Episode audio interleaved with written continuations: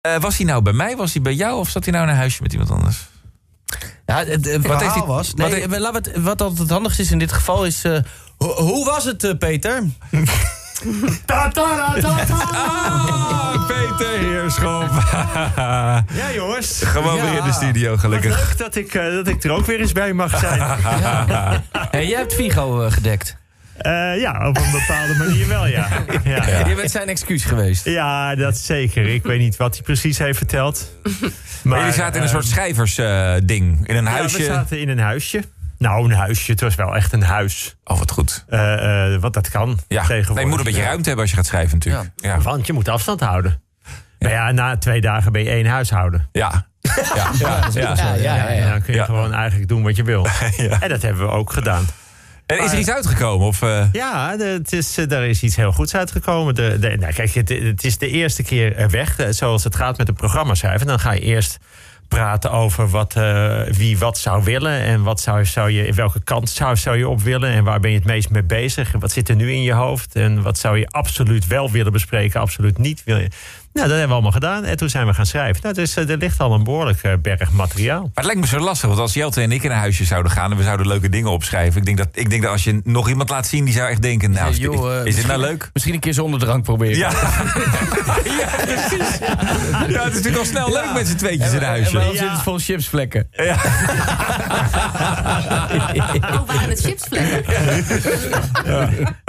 Ja, nou ja, dat is bij, voor ons geldt dat ook wel een beetje. Maar ja. in begin moet je je daar helemaal niet door laten storen. In het begin laten we het ook aan niemand horen. Maar Dat- hebben, dat heb- komt later hebben jullie het cabaretiers ook onderling eh, afgesproken dat je samen in een huisje moet? Ja, dat hebben we ergens. Is dat, eh, Ja, eh, hebben we dat, eh, dat. Dat is een soort afspraak die je onderling maakt. Dat je altijd, en het liefst ver weg. Ja, Ja, maar dat vind ik altijd zo mooi van artiesten ook. schrijf je in Italië Ja. of zo. Ja. Of het moet altijd daar. Dat is, Je hoort eh, het nooit bij bouwvakkers. Nee, Ja, we, nee. we, we hebben een eh, singer-songwriter sessie hebben we op Curaçao. Ja. Nee, Weet je wat het is? Een plaat klinkt gewoon doorleefder als je hem in een kelder in Berlijn opneemt. dat is wel zo. Dan klinkt die gitaar gewoon lekkerder. Ja, natuurlijk. Ik voel dat het een eh, kant op gaat. Nee. Ja, ja, je moet iets bedenken. Ah, om tuurlijk, je hebt groot gelijk, Ik Peter. weet ook wel, het kan ook gewoon op je eigen werkkamer. En, En jullie eh, hebben het niet makkelijk nu, hè? Wij hebben het... nou, Nee, nee, vind ik echt. Nee, nou, wij- we hebben echt wel iets goeds bedacht nu... dat we alles ondervangen met wa- wat we nu gaan doen. Oh. Dat, het klinkt geheimzinnig. Maar ja. ik zal, ik zal, eh, kijk, wij, wij dachten dat het programma moet spelen... in een soort oude verlopen eh, feestzaal... zoals je die Franse salle de fête... Dat is, eh, en dat is ook wel een beetje leeg wat daar komt. Nou, als, als er toch maar 100 mensen in een grote schouwburg kunnen... dan is dat ook al het decor. Dus dan, Mooi. als we daarvan uitgaan...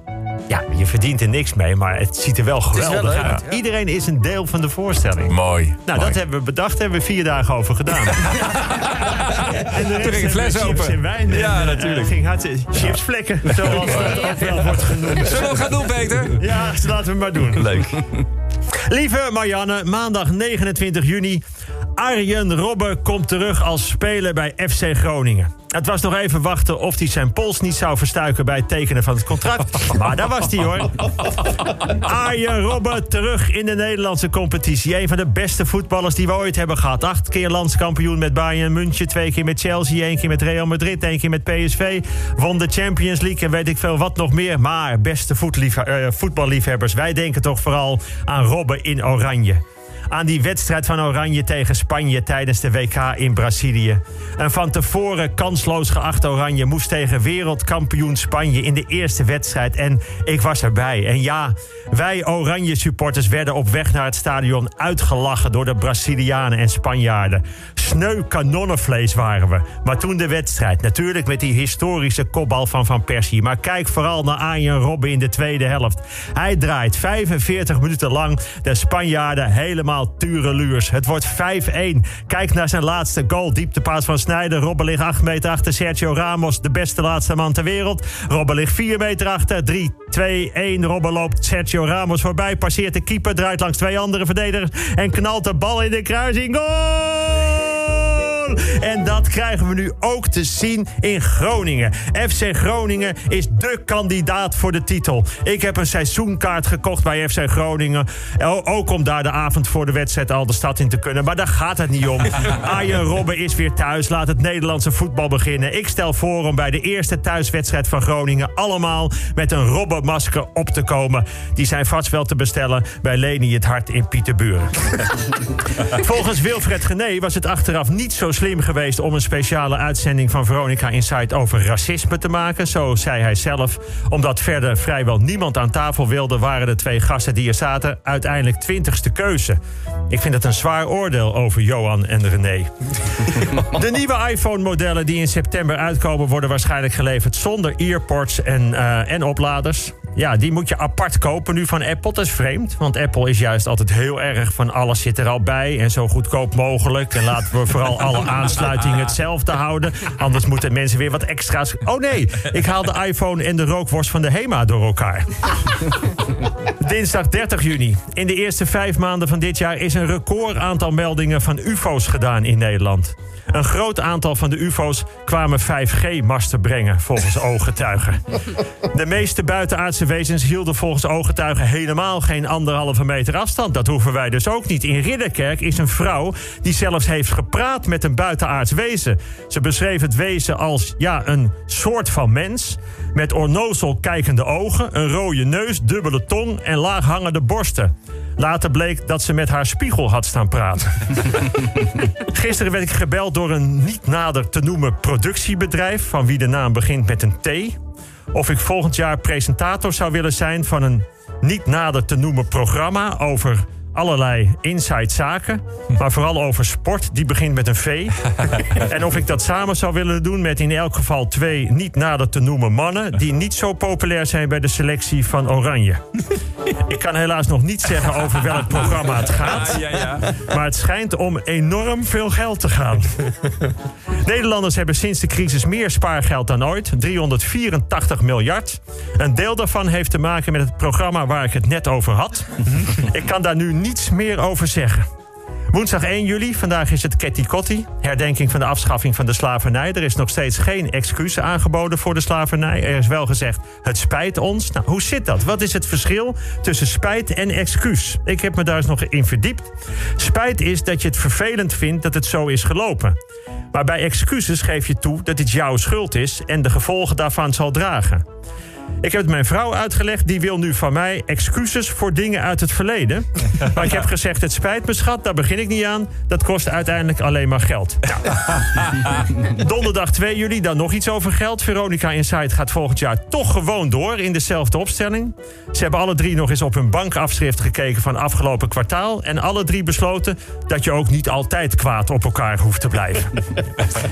Het Chinees restaurant is opgenomen in de lijst van Nederlands cultureel erfgoed. En dat vind ik geheel terecht. Ik bedoel, de Chinees. Wie is er niet groot mee geworden? Ik ben opgegroeid in Bussum.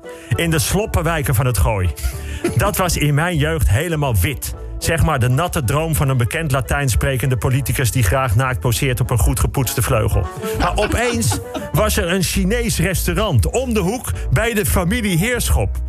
Ik ga natuurlijk niet meer nadoen hoe de naam Heerschop... die dis- door de Chinezen daar werd uitgesproken. Daar gaat het namelijk niet om.